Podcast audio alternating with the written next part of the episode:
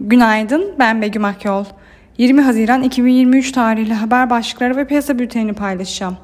Hazine ve Maliye Bakanı Şimşek, bankacı ve iş insanları ile yaptığı toplantılarda geleneksel politikalara kademeli bir şekilde geçileceği mesajını verdi.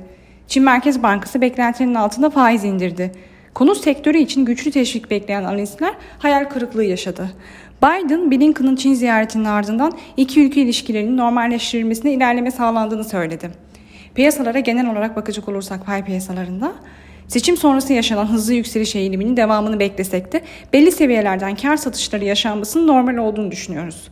Bununla beraber ekonomi yönetiminin değişmesiyle para ve maliye politikalarının normalleşeceğine yönelik beklentiler Borsa İstanbul'u desteklemeyi sürdürüyor. Önümüzdeki dönemde yapılacak açıklama ve atılacak adımların orta uzun vadede piyasalara yön vermesini bekliyoruz.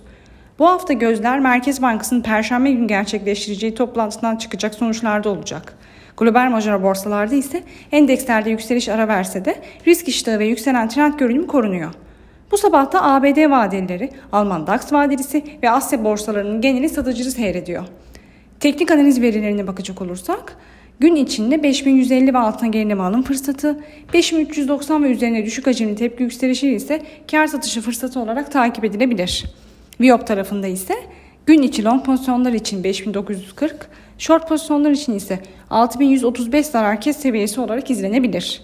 Borsa İstanbul'un ve endeks kontratının güne hafif pozitif eğilimle başlamasını bekliyoruz. Kazançlı günler dileriz.